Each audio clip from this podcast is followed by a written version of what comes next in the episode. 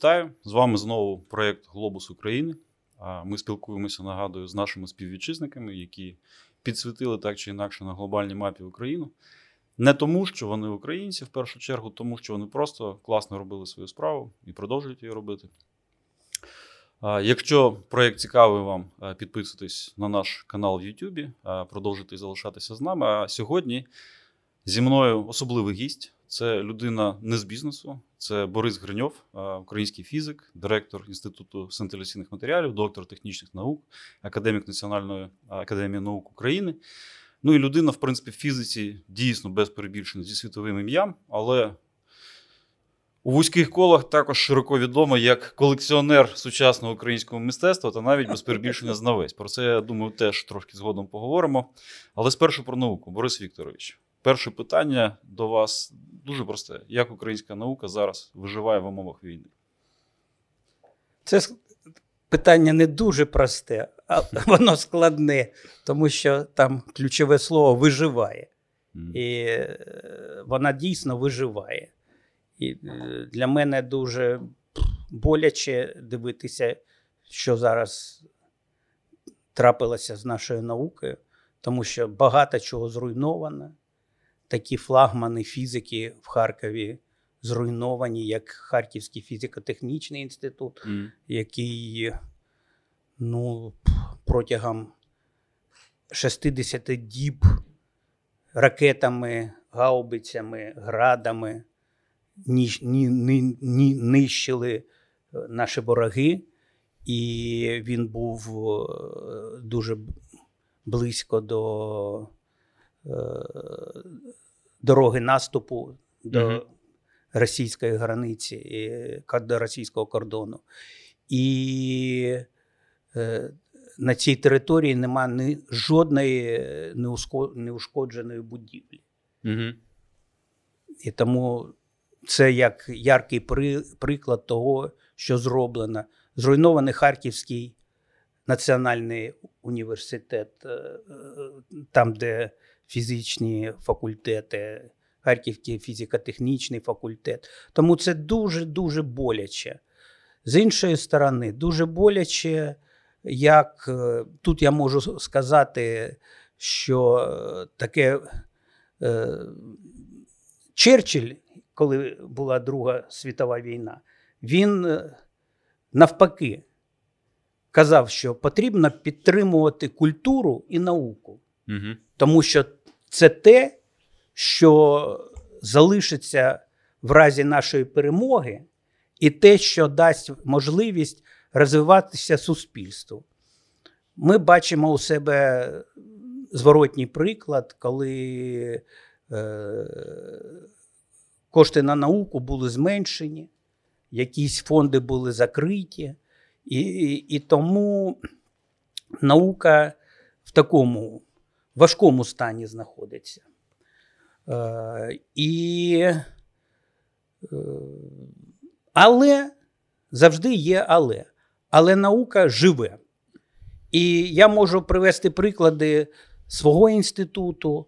Зараз наша, наші знання і наші можливості дуже потрібні для нашої держави, тому що е, ця постійна загроза ядерної зброї, вона ж, ми робимо детектори випромінювання, угу. гамма, бета, альфа випромінювання. Угу. Тому все це потрібно. І ті організації в Україні зараз знову повернулися і стало більше організацій приватних, угу. які займаються виготовленням цих девайсів з використанням наших матеріалів. Тому угу. така складна назва Інститут сцинтиляційних матеріалів – це інститут фактично регістраторів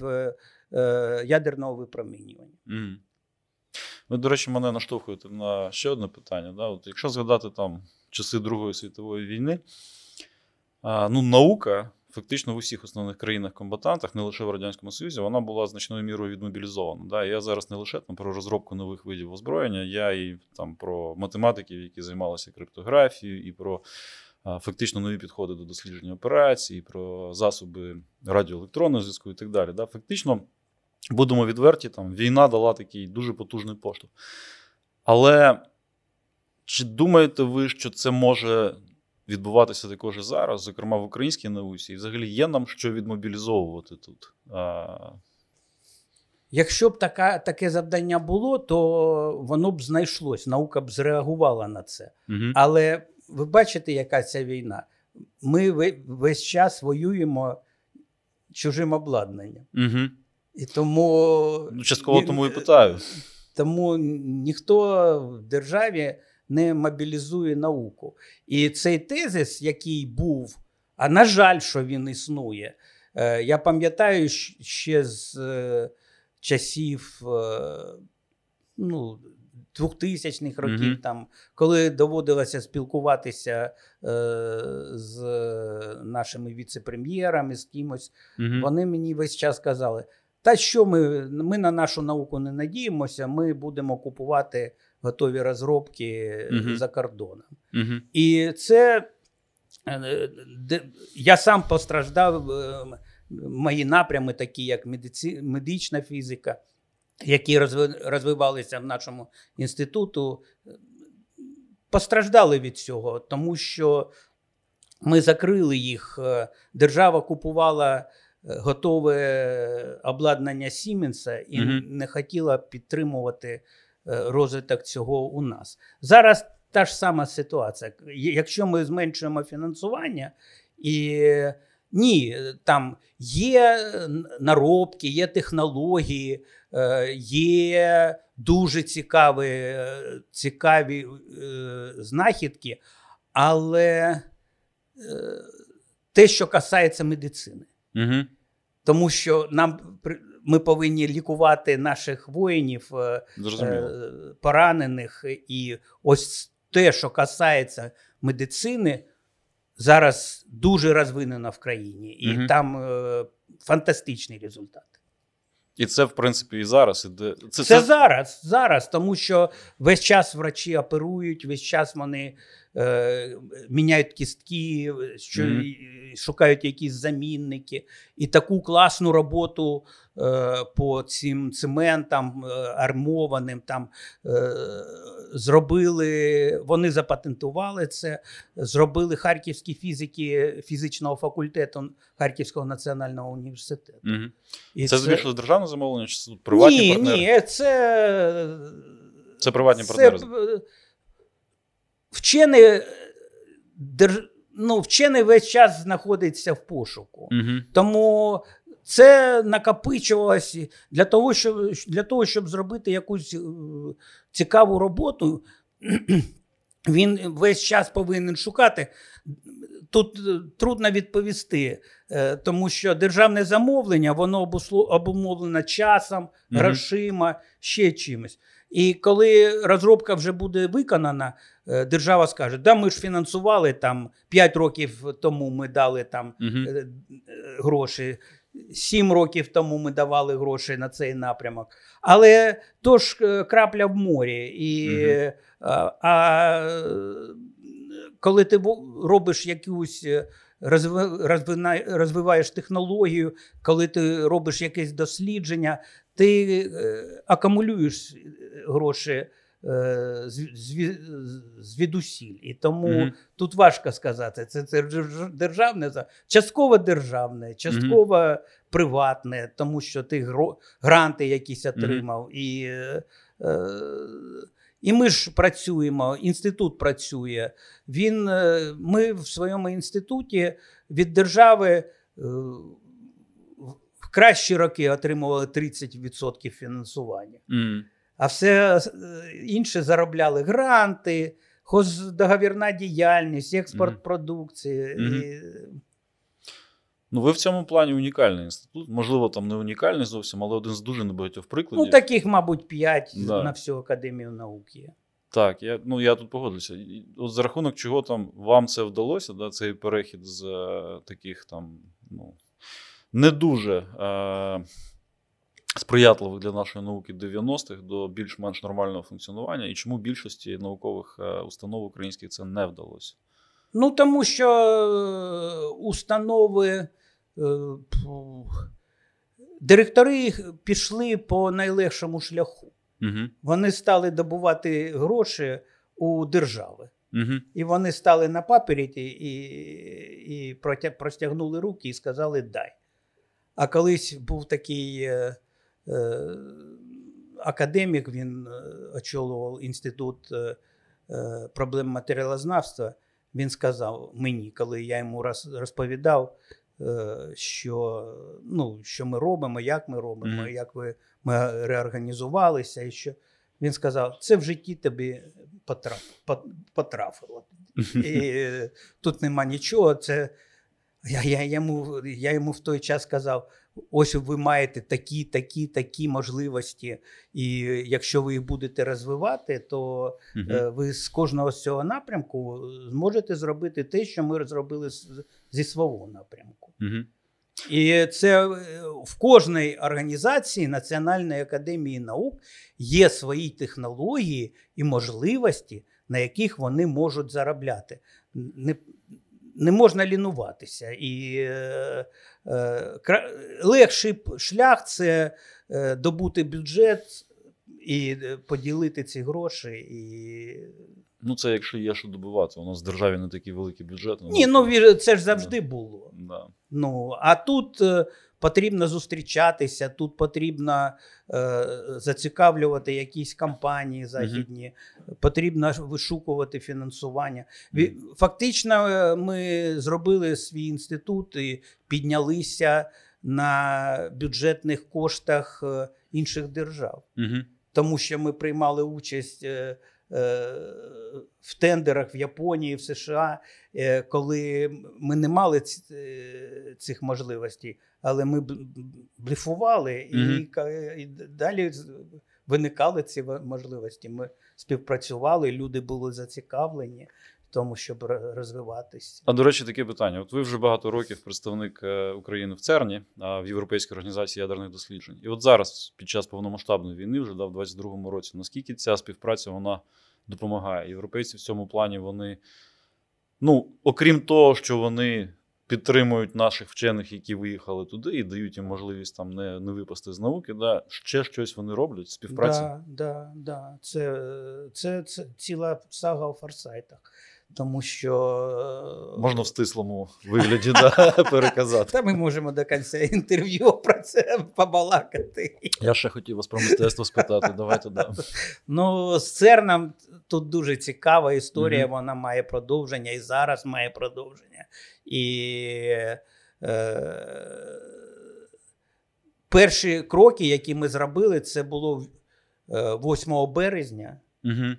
Цього року, коли це був якийсь день війни, легко... Ну, десятий фактично. Ну, фактично, десятий день війни. дванадцятий. І ЦЕРН прореагував на це. Це була перша міжнародна організація, угу. яка прореагувала на це і прийняла спе- спеціальні...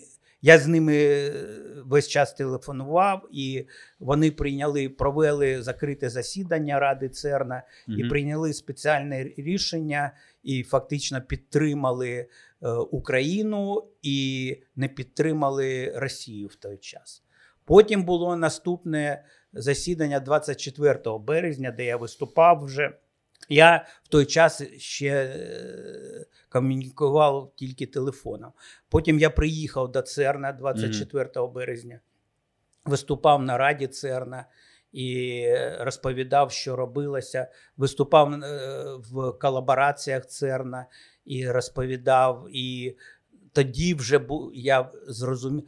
У мене в ментальності переходи трапились в той час, коли я зрозумів, що росіяни зазомбовані. Угу. По репліках, по відповідях, по їх втручаннях в мою, в мою доповідь і про, по питаннях, які вони ставили. Мені було важко. Зараз ми всі розуміємо, що це інші люди. А в той час ми ж багато працювали mm-hmm. і комунікували, і мені весь час казалось, здавалося, що ми однакові. І я мислив так, і вони ж вчені, вони теж повинні, mm-hmm. ми, вони мислять зовсім по-іншому. Це інші люди.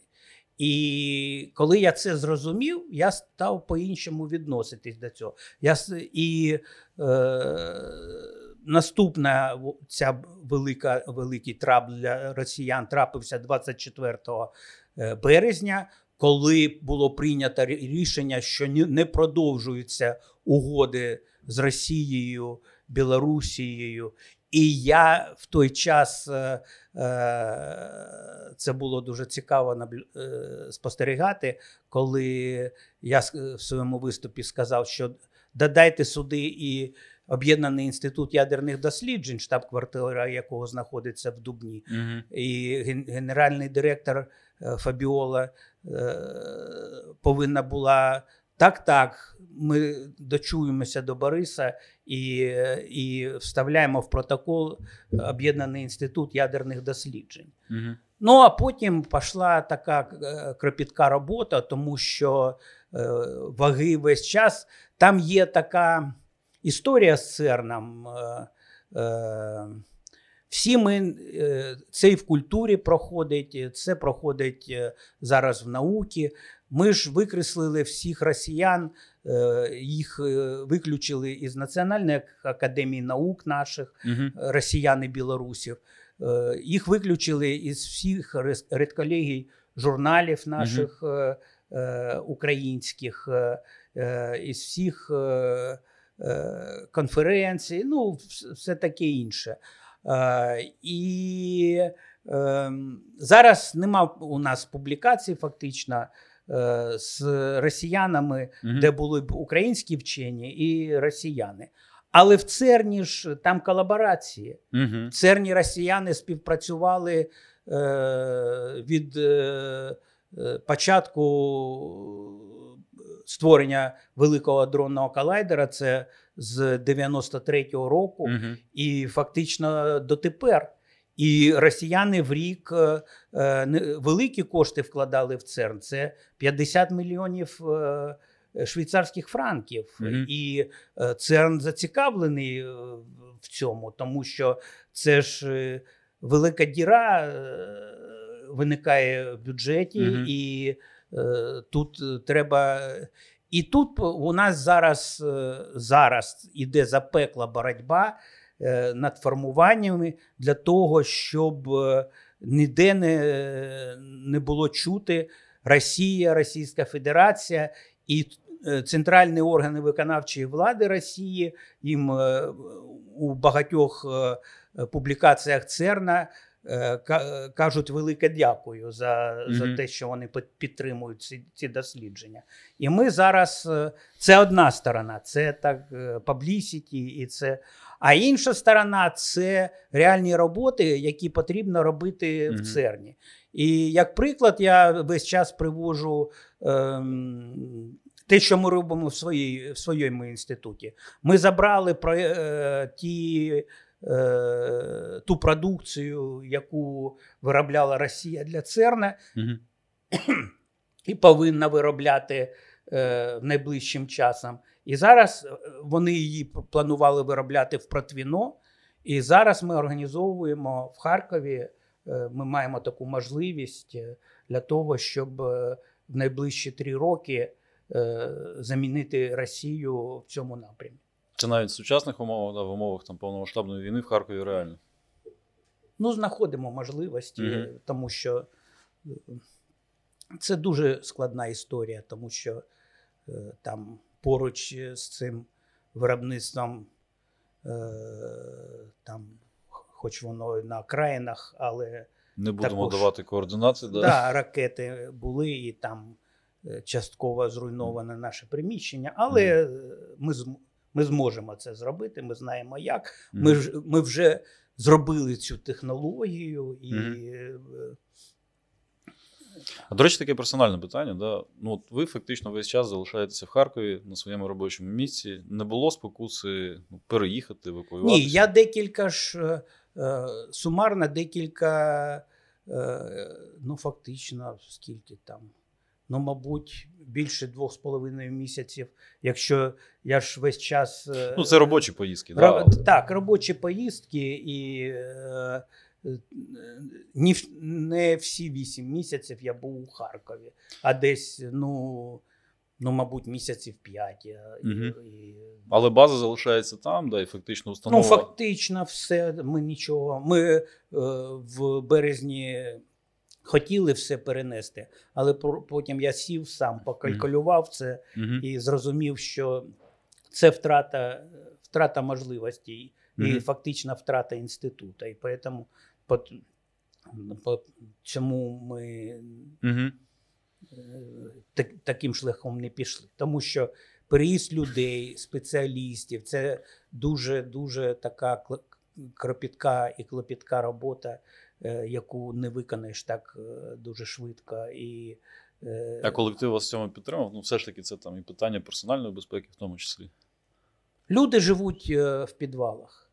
Угу. Фактично, люди живуть в підвалах. Воно е, накладається декілька... Е, зараз менше, зараз, е, коли е, ця звільнили Харківську область, фактично зменшилися е, ці обстріли, коли угу. зараз е, на кожний обстріл е, з Белгорода е, йде... Е, Відповідь. Зворотня відповідь, mm-hmm. і вони бояться це робити, і розуміють, що це mm-hmm. до чого це призводить, і тому це тому фактично, коли вже відсунули ці гаубиці на двадцять кілометрів від, mm-hmm. від Харкова, тоді стало легше, легше, легше mm-hmm. і тоді люди вийшли з підвалів, цих з бомбосховищ. Угу. І... Але інститут працює. Для мене було... Ми набрали аспірантів, ми набрали докторантів зараз угу. в... на навчання. У нас за цей період ті, хто не знаходиться в Харкові, написали декілька монографій. Угу. І це, ну, для нас дуже плідно цей період проходить. Е, тому що, ну, я весь час стимулюю цих е, науковців. Це ж люди дуже специфічні, і вони, вони покла- своє життя присвятили угу. цим напрямам. Угу. Яйцеголових людей не так багато. Зрозуміло. Таке питання, трошки відступаючи від війни, можливо. У нас же ж насправді проблеми науки, вони дуже застарілі, і з війною вони там лише погіршилися, да, але були вони і до цього. Да. А, і для мене, як для людини там, з бізнесу, все ж таки питання, яке досі не має однозначної відповіді, а як повинна фінансуватися наша наука? Ну, зрозуміло, що в цілому, да, у нас там на науку виділяється вісім-дванадцять разів менше від валового продукту, ніж в країнах, які хоч на щось претендують. Да? Але чи реально взагалі дістатися такого рівня? І як? Чи це там за рахунок державних джерел? Чи це за рахунок, наприклад, якихось, якоїсь зв'язки освіти і науки в більшою мірою? Чи це приватні донори? Тут є там англосаксонський підхід, є там континентальний європейський. От на вашу думку, як людини з цієї царини, який підхід може спрацювати реально в наших умовах? Ну, в наших умовах, це і в інших умовах, в любой, в любих умовах. Ми, знаєте як, ми не годуємо тварину, а щось від неї весь час хочемо. І коли там щось дали, ми кажемо, ну все, воно вже підросло, давайте у свині оці одну ногу відріжемо і, і ми її приготуємо. І вже... Хоч щось трапиться, хоч щось отримаємо від цього.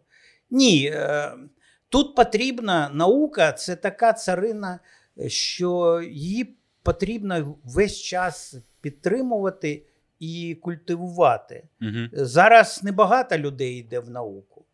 І вчений – це штучний, штучний товар. Угу. І Ось два тижні я стикнувся з тим, що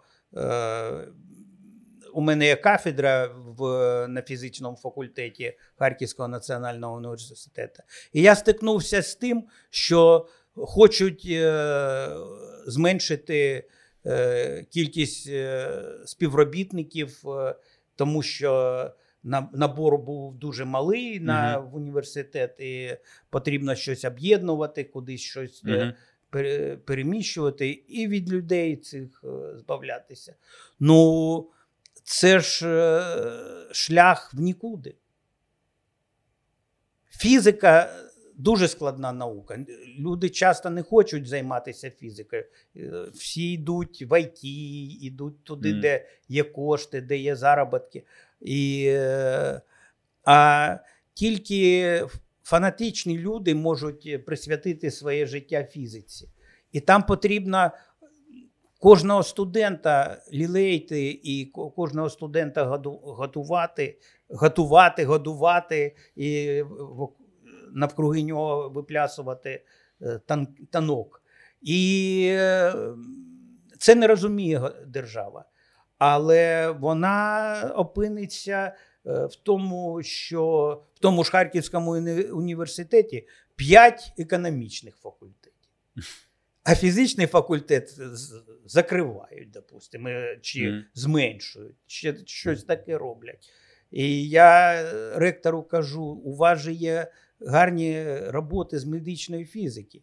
Вони не робляться як... Ну, розуміння немає, тому що всі вирішують сьогодення, сьогоднішню проблему, сьогоднішню проблему mm. а про наступників, про майбутнє ніхто не турбується.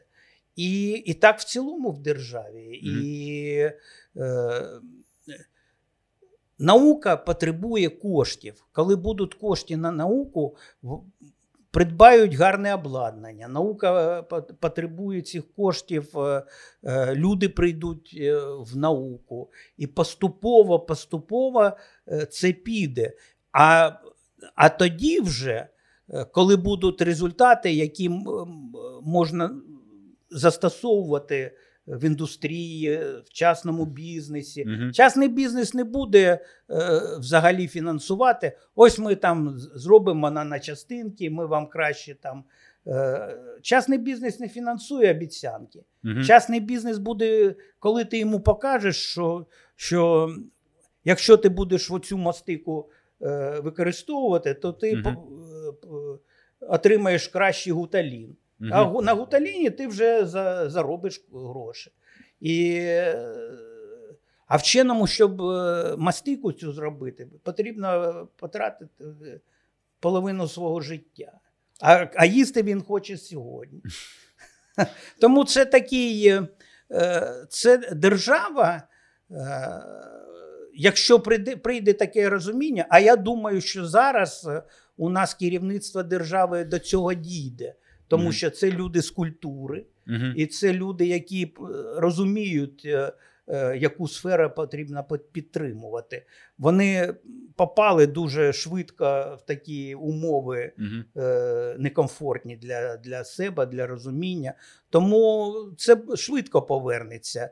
І будуть підтримувати культуру, науку. Без цього не можна, не можна жити, mm-hmm. не може бути розвинутого демократичного суспільства. Ну, таке питання. Наприклад, у нас збільшується загальне фінансування з державних джерел на науку. Але ну, питання, які часто ставлять, да, що, в принципі, наша наука зараз так влаштована, що прив'язка фінансування до результатів, вона дуже слабка. Як оцю прив'язку... Зрозуміло, що науку не можна вимірювати лише там індексами цитування чи там прямим переходом до якихось прикладних результатів. Да? Як ви зазначили, наука – це там справа довготермінового горизонту. Але з іншого боку, як все ж таки цю прив'язку забезпечити? Це можливо через фінансування, там, через якісь спеціальні фонди? Да? Чи як це повинно виглядати, як це виглядає в країнах, де це працює? Ну, ви правильно кажете, що повинні бути спеціальні фонди. Угу. Для підтримки вчених. Ми, слово наука, воно має тонку, тонку структуру. тому що є там е, якісь... Ми, а ми весь час це змішуємо, тому що ми з одного боку кажемо, е, там, фундаментальна наука. Угу. У нас немає Нобелівських премій, і, а Нобелівські премії дають фактично за фундаментальні угу. дослідження. І прикладна наука. У нас там є Кольчуга, колись була Кольчуга, mm-hmm. у нас там ка бе Луч, ще щось є таке, mm-hmm. те, що виробляє, ось ми змогли ж потопити крейсер Москва. Mm-hmm. Це ж своїми виробами, це ж теж наука. Але це ка бе, це mm-hmm. індустрія, це е, заводська і прикладна наука. Mm-hmm. Це інше. Mm-hmm. І це два сегменти, які, е, які перес, перетин, перетнуться тільки коли інженер побачить щось цікаве mm-hmm. в тій формулі, яку написав на дошці е, е, вчений математик, Фізик. фізик чи ще хтось. А фізик, ну це як е, з теорією відносності Ейнштейна. Хтось, е, Ейнштейн теорію відносності е, показав всім і mm-hmm. відомий, як е, відкрив це, зробив це відкриття. Mm-hmm. А, а математик Пуанкаре написав це за десять років до Ейнштейна, всі ці формули виклав і написав. А Ейнштейн, Ейнштейн пояснив, що це таке. Mm-hmm. І вся слава Ейнштейну, а про Пуанкаре ні, ніхто ніколи не пам'ятає. І тут та, та ж сама ситуація. Фізик якийсь розповість там. Це ж куча... Купа фізичного знаходиться в цьому, в цьому планшеті. Угу. Але відомий інженер, який придумав, що використався це, склав разом згоден, да. і став відомий на весь світ. Ми більше знаємо про бізнесменів та дизайнерів, да, які да, створили ті, цей продукт. Ті, да. котрі, котрі почали продавати цей продукт, uh-huh. виробляти і все. Uh-huh. Але те, що там екран потрібно на жидких кристалах, uh-huh. це те, що клавіатура зашита, те, що там мікросхеми uh-huh. кремнієві знаходяться і ті зони переходу і все-все-все. Uh-huh. Це нікого не, не цікавить. Вони використовують те, що сигнал можна отримати так, і далі пішло-поїхало. Ну, от в англосаксонських країнах, наскільки я розумію, ви мене тут поправте, якщо я не правий, ця зв'язка працює набагато краще. Да? Там все ж таки є певні там, точки зборки, як, наприклад, та сама там, умовно відома Силіконова долина, де у вас є і академічні якісь потужності, і дослідницькі потужності, і багато бізнесу такого венчурного. Воно все збирається в одну точку, і всі ці там, люди, і інженери, і бізнесмени, і науковці, вони... Ну, в якомусь там більш-менш поєднаному соціумі. У нас ж такого немає. І в Європі, насправді, такого не так багато, наскільки я розумію, да? Ну, да. Це... Ну, ми, ми візьмемо той же приклад ЦЕРНа. Угу. Як це проходить в ЦЕРНі? Е, вони раз в день всі зустрічаються в ресторані і обідають угу. разом. І в той час, коли вони разом всі обідають, вони обмінюються думками, вони про щось розповідають, хтось щось каже, хтось розуміє це. Там сидять інженери, там mm-hmm. сидять фізики, там сидять хіміки. Вони... І в цей час спілкування, воно це... Іноді можна почути щось на конференціях. А все інше це в приватних бесідах. І... Mm-hmm. і людина про щось думає весь час, а не знає, як це зробити. І тут хтось йому розповідає про, про якийсь матеріал, про щось mm-hmm. таке. А для нього це матеріал. Він це виростив, він це е, він зробив і написав статтю якусь. І mm-hmm. це його робота. Mm-hmm. Тому ці комунікації, комунікації, вони потрібні, і це потрібно організовувати. Це не можна зробити, е, ну, краще воно працює в кулуарах, чим угу. на, на офіціозі. А де у нас може таке виникнути? Де ці точки збирання? Там, ну, власне? Потрібно зробити, потрібно, я маю велику надію і плекаю її, що все ж таки в Україні з'являться якісь, якийсь синхротрон з'явиться. Угу. Сьогодні вранці я е, розговар, е, балакав з е, французами українського походження, які, з якими ми обговорювали створення адронного калай, е, е, е, адронної терапії, угу. це з медичної фізики. Для України це екзотика. Для світу також це екзотика, але світ це робить.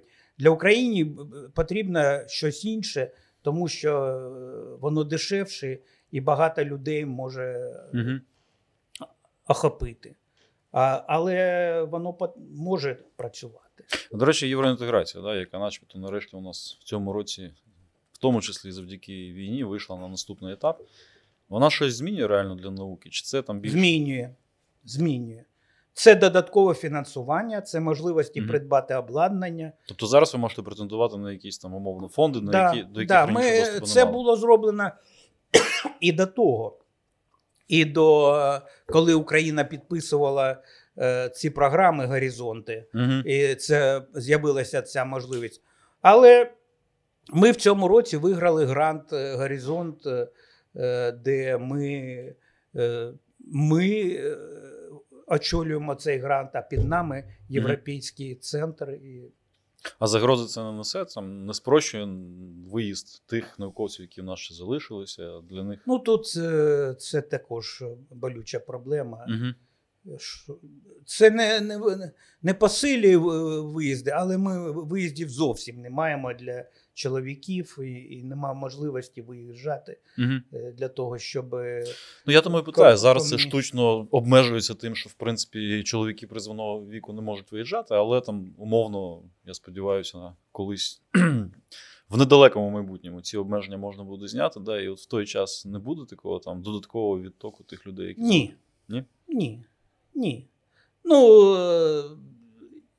не буде додаткового відтоку тих людей. І, е, я, он, Україна – прекрасна країна. Ну, тут, е, і якщо у нас з'являться можливості, о яких ми сьогодні спілкуємося, обладнання, угу. можливість працювати, е, і можливість приймати іноземців, студентів іноземних навчати, угу. то краще жити в своїй країні. Вона, ну, я можу привести багато прикладів, які існують в Україні. І, ну, піди, запишися до лікаря там, угу. в любій, в любій європейській країні. Угу. Три місяці, чотири місяці. Ти вже здохнеш, а будеш в черзі чекати на цей прийом. А в Україні ти сьогодні прийшов, тебе прийняли. І, і там, чи там Приватбанк, можливості, угу. чи дії. Ну, це ж все... Наша країна супер, супер країна, яка дає багато можливостей для людей, і якщо ті, хто виріс в цій країні, і якщо не буде стримуючих таких е- гальм, якихось штучних mm-hmm. гальм, там, і якщо держава проаналізує, проаналізує з себе, що вона хоче, вона повинна е- зрозуміти, хоче вона науку, хоче вона там угу. культуру, хоч, що вона хоче держава. І це повинно бути вирішено на державному рівні. А ми весь час знизу все це штовхаємо, штовхаємо.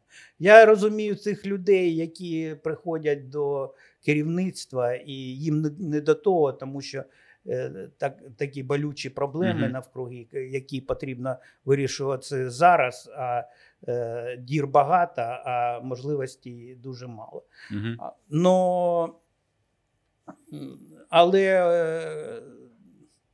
Ні, ну я в свій час не поїхав з країни. Мені пропонували декілька разів, ще на початку дев'яностих, угу. пропонували, і відкрито пропонували. І... Слухайте, я таке питання, якщо дозволите, воно теж, можливо, персональне. А ви людина, яка, в принципі, сформувалася ще в радянські часи, да? Тобто ви якраз виросли ще не в цій країні, а в Радянському Союзі. І мені, звісно, до кінця там зрозуміти це, мабуть, не так легко, тому що я там школу відходив в Радянському Союзі, а ви вже як доросла людина сформувалася ще mm. там. В який момент ви зрозуміли, що ваша країна – це Україна? І чому так сталося? Бо не всі да, науковці, да, там, інтелігенція от ще того радянського, радянської формації, да, не всі це усвідомили, будемо відверті. Як ви до цього прийшли? Я з самого початку не мав сумнівів, і я ніколи не хотів їхати з цієї країни. Вона мене задовольняла весь час, мені було весь час цікаво. На початку ми всі в Радянському Союзі там будували свою кар'єру, mm-hmm. якось пристосовувались до тих умов, в яких жили. Потім... Коли з'явилися, з'явилися такі можливості, ну, не можна казати, що я там не займався бізнесом. Uh-huh. І е, товариші мені казали, Боря, ну давай. Я їм приносив багато коштів головою, і, uh-huh. е, і вони використовували ці кошти, потім віддавали їх мені, але використовували для придбання комп'ютерів, для чогось там такого, для... великих проєктів. Mm. І мене весь час е, казали, давай же, це ж е, твоє, давай разом. І все. Я казав, ні. Я в той час писав докторську дисертацію.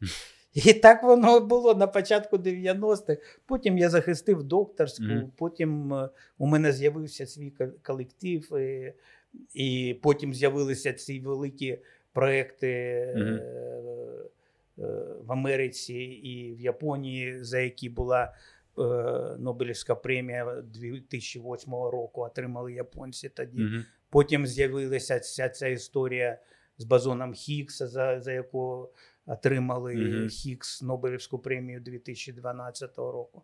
І весь час ти був...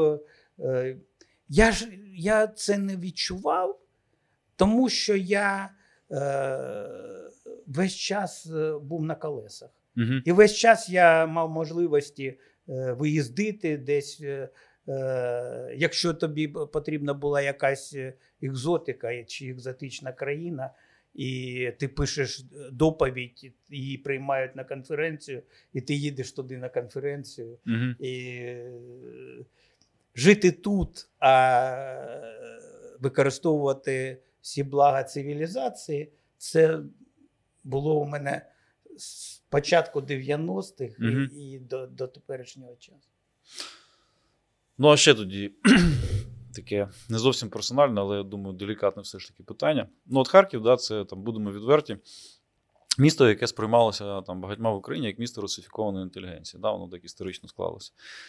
І воно голосувало там традиційно більшу частину незалежності України а, разом зі Сходом, да, і так далі, і так далі. Але от в дві тисячі чотирнадцятому році, і особливо в двадцять другому, виявилося, що ну, місто українське. І не так важливо навіть, там, як воно раніше голосувало, там, якою мовою здебільшого сьогодні розмовляє, але воно виявилося рішуче українське. Чому так сталося? Що ми не розуміли про Харків? Що, можливо, Харків про себе сам не розумів?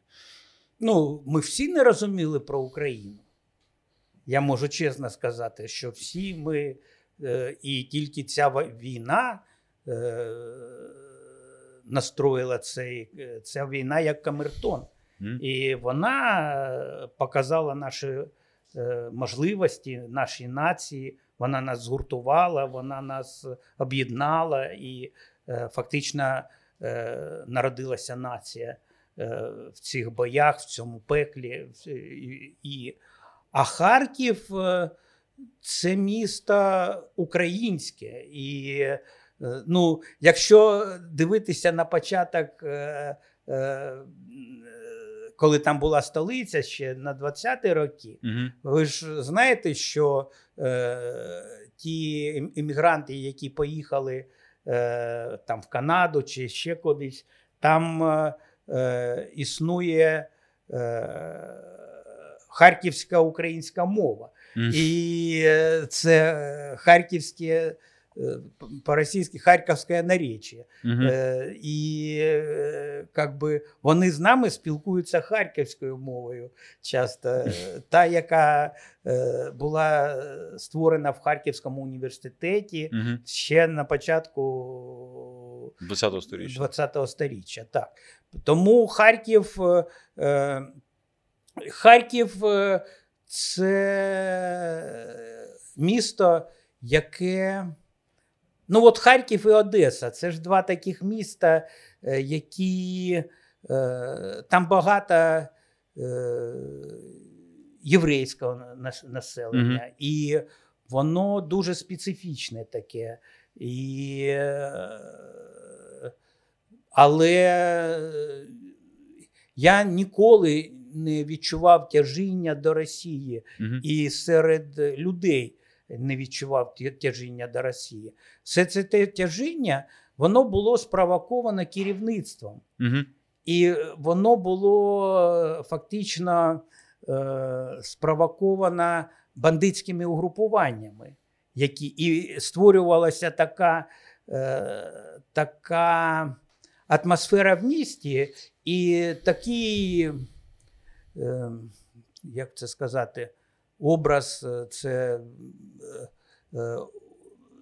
це, ну, це створювали там Кернес, mm-hmm. Добкін, mm-hmm. коли вони там, але населення, і вони заводили це, завжди mm-hmm. можна знайти реакційну частину mm-hmm. якихось виборців, якогось такого.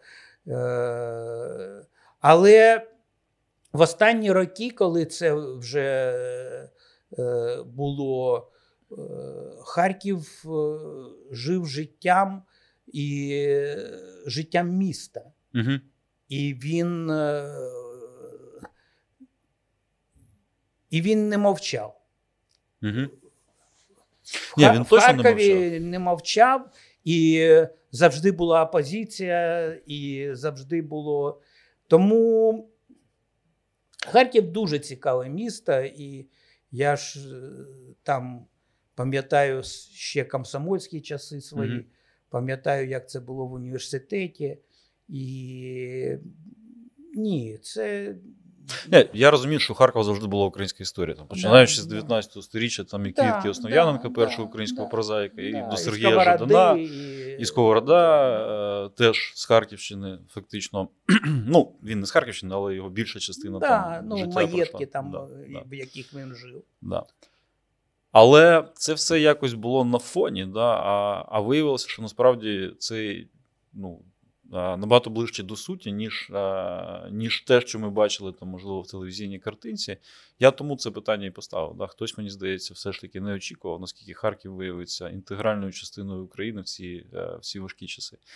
Ні, це ну класно. Тут можна приводити приклади ще з війни тієї Другої світової, Другої світової mm-hmm. коли Харків чотири-три рази mm-hmm. здавали, приходили там.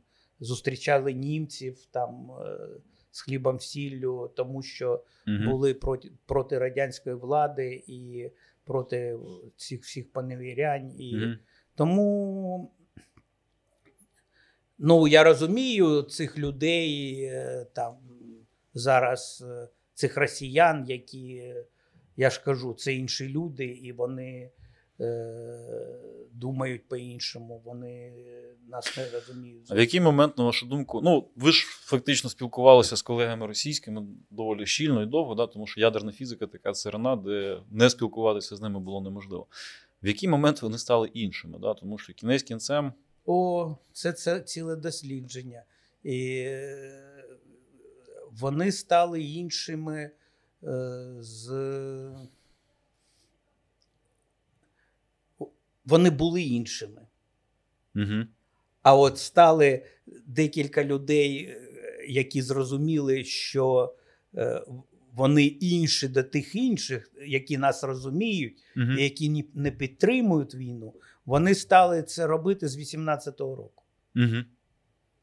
І я спілкувався не так давно, в Церні це було, зустрів людину, з якою ми зробили дуже гарний проєкт, який зараз має продовження. І зараз цей проєкт із Італії перенесли до Китаю. І він сказав, які гарні ваші детектори. Вони... У нас колись була написана стаття в дві тисячі шостому році з цього приводу. І він сказав, що ми зараз дивимося і бачимо ті криві, які ви написали в дві тисячі шостому році, і все укладається по точках так, як ви mm-hmm. передбачали це. І зараз цей проєкт вони використовують в Китаї на іншому нейтрон, нейтринному експерименті. Mm-hmm. Ну, і ось він мені розповідав зміну свого, по, свого розуміння mm-hmm. дійсності. Mm-hmm. І коли в нього наступали зміни ці, як він сприймав Медведєва, як він сприймав зміну Путіна на Медведєва і на це. Mm-hmm. І він сказав, він зро... розуміння до нього прийшло, коли в вісімнадцятому році зняли фільм про Путіна великий, mm-hmm. багатосерійний такий серіал зняли. І він каже, і коли Путін сказав, його запитали кореспонденти, що от у вас був батько, вас мати виростила, батька не було з вами, але ж в дитинстві ви пам'ятаєте свого батька? Mm-hmm. І... І коли, і що він вам заповідав, що ви пам'ятаєте з тих, тих часів? І він сказав, так дивлячись в екран, не моргнувши, сказав, батько мені завжди казав, завжди казати тільки правду. І в цей момент, каже людина, я зрозумів, в яку пропасть, в яку ми валимося, Угу. прірву, прірву да. Да, в яку прірву ми попали. І, і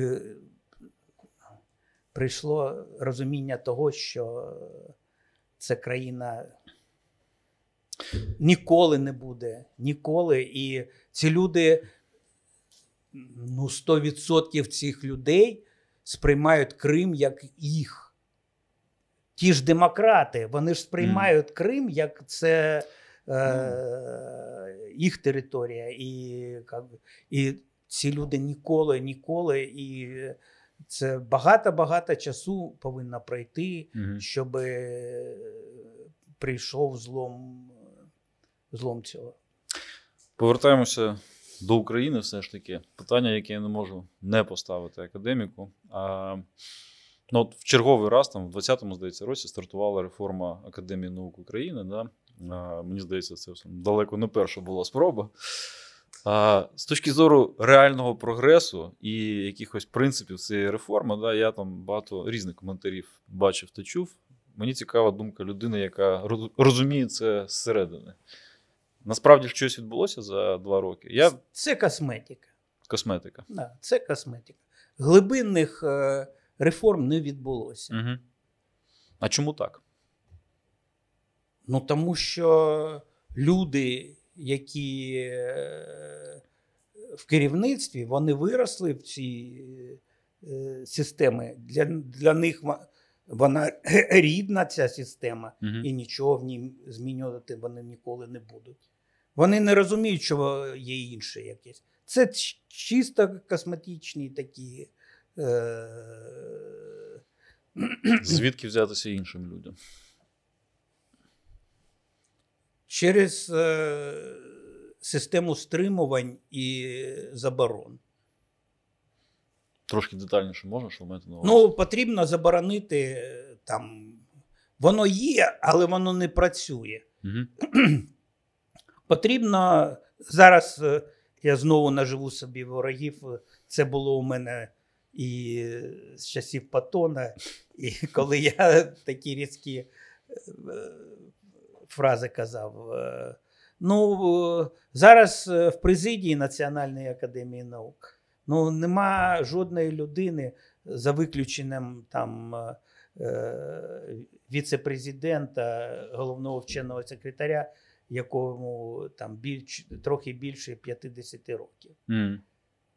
А все інше це багато-багато за шістдесят п'ять. Mm-hmm. Тобто радикальне омолодження, да? Ну, радикальне омолодження. Зупинити оці в інститутах дублювання тематики. Воно багато відділень, які, ми ж з вами казали, що десь проходить об'єднання якихось ідей, і воно тоді працює. Багато відділень, які дублюють тематику, вони не об'єднуються. Mm-hmm. Багато інститутів, які дублюють тематику. І ніхто на це не, не дивиться, ніхто нічого не робить, тому що вони вирісли з цими людьми. Вони піднялися, і в кінці кінців ці люди за них голосували. Mm-hmm. Ну, зрозуміло. Ці люди їх обирали. Як можна проти них прийняти якісь... Вони ж проголосують і в наступний час, і, і, а твій вік адміністрування, ну зараз він подовжений, тому що угу. е, ну, війна, вона зупинила Зрозуміло. Дію цих постанов, і змінювати не потрібно, ну це і не потрібно змінювати, але ні, глибинних реформ не відбулося. І аналізу того не відбулося, який потрібно зробити. Ну, тут же ж ситуація така. Ти приходиш до пацієнта і кажеш, ну, давай, зроби собі сам операцію. Ну, це ж звучить так. Ну, зрозуміло, зрозуміло. А, хоча... Ні, я розумію вашу думку. Да? Фактично, це зараз така система, яка там ізолювалася від зовнішнього ну, світу. Ну так, це Ватікан. Вона просить лише там від держави гроші, да, а далі вона репродукує да, сама себе. Дайте мені десятину, да. там, дайте мені. Да, да. А далі я знаю, що з нею робити. В цьому вони праві, вони знають, що з цим робити.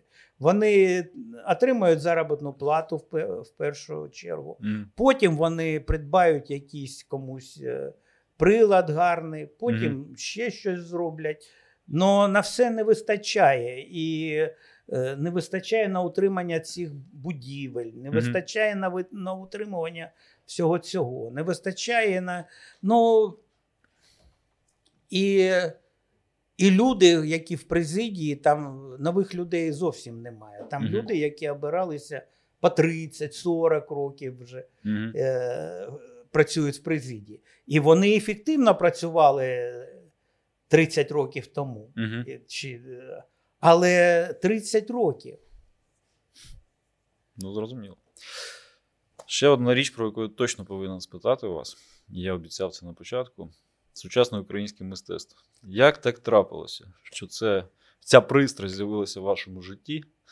І, ну, і фактично це навіть не просто там якесь хобі. Да? Ви знов-таки у вузьких колах, але знаний як, ну, фактично, там майже професіонал в цій справі. Да? І ваша колекція, вона відома, як для приватної колекції, вона відома там на дуже широкому рівні. Ну, да, ну... Як ви прийшли до цього? І чому саме сучасне українське мистецтво двадцятого століття? Ну, тому сторіччя? Що це як і наука, сучасна українська наука, також і сучасне українське мистецтво. Коли це почалося у вас? Ну, мистецтво почалось десь на початку дев'яностих. Мистецтво, як мистецтво. А сучасне українське – це вже двотисячні роки і, uh-huh. і далі. Воно дуже цікаве, українське мистецтво. Uh-huh. Воно також… І це така детективна історія, це гра і дуже багато імен. Та, фактично же на початку це було якісь люди, які страждали там в шістдесяті роки, в сімдесяті, які, mm-hmm. Далі воно, а зараз сучасне українське мистецтво – це молоде мистецтво. І зараз дуже цікаво це все спостерігати, тому що е, молодь зараз комуніка, комунікує е, з Західом. Mm-hmm. І е, це інше мистецтво, і воно вже інтегровано до світового мистецтва, і до, ближче стано, стає mm-hmm. до світового мистецтва. І тому... Е, Але багато шароварщини зараз, війна викинула це все, і дуже часто мені боляче дивитися на ті виставки, які організовують і тут mm-hmm. в Україні, і, і там наші якісь такі Андріївський спуск демонструють, і це може нанести великої шкоди для сприйняття України, українського мистецтва взагалі, mm-hmm. і з цим потрібно якось, не знаю як, це неможливо, мабуть, тому що люди добрі, вони дають зали, вони дають mm-hmm. виставкові площі, і, а, а потім вони на це дивляться, мовчать, тому що ну, думають, що вся Україна така. Тому потрібно якісь, тут потрібна якась все ж таки державне втручання для mm-hmm. того, щоб продемонструвати те сучасне мистецтво, яке... Ну, наскільки я знаю, поправте, якщо я помиляюся, ви ж на своєму рівні теж намагаєтеся якось просувати ну, справжнє українське мистецтво. Ну, ось сучасне. Ми будемо двадцять першого листопада, зараз вже ця виставка працює, ми подарували в Центр Пампіду сто шістдесят чотири роботи. Це з вашої приватної колекції, так? Да? З нашої приватної колекції там шістдесят сім угу. робіт за шістдесят чотири. Це клуб колекціонерів сучасного мистецтва українського угу. подарував там. І декілька фамільних колекцій. Там. Тобто фактично цей клуб взяв на себе функцію сформувати да. українську колекцію в Помпіду? Ні, ні. Українську колекцію в Помпіду сформула, сформувала саму Помпіду. Угу. Клуб колекціонерів е, організував приїзд сюди Помпіду. Угу. Клуб е, колекціонерів організував спілкування угу. в Україні. Всі ці декілька було експедицій з Помпіду угу. в, угу. в Україну, і вони обирали щось авторів, вони угу. обирали якісь роботи, вони хотіли це. І, ну, і зараз це фактично е, максимум цієї кривої буде міністри культури повинні зустрінутися на цій виставці, mm-hmm. виставці двадцять першого листопада. Mm. Це в Парижі буде? В Парижі, да. Парижі буде. Я збираюся туди їхати. Борис Вікторович, у нас час добігає кінця, я вам дуже вдячний. Можливо, ви ще щось нашій аудиторії хотіли б сказати перед тим, як ми завершимо? Нашій аудиторії я побажаю перемоги і миру. І, Але і спочатку всі, перемоги. І всі, і всі ми до цього прикладаємо максимум зусиль, хто на своїх місцях, хто на фронтах, але ми підтримуємо все це. Дуже дякую. вам дякую. Дуже дякую. вам дякую. дякую. Дякую вам. З вами був Глобус України. Залишайтеся з нами для подальших випусків. Підписуйтесь на наші акаунти в YouTube та інших соціальних мережах. На все добре.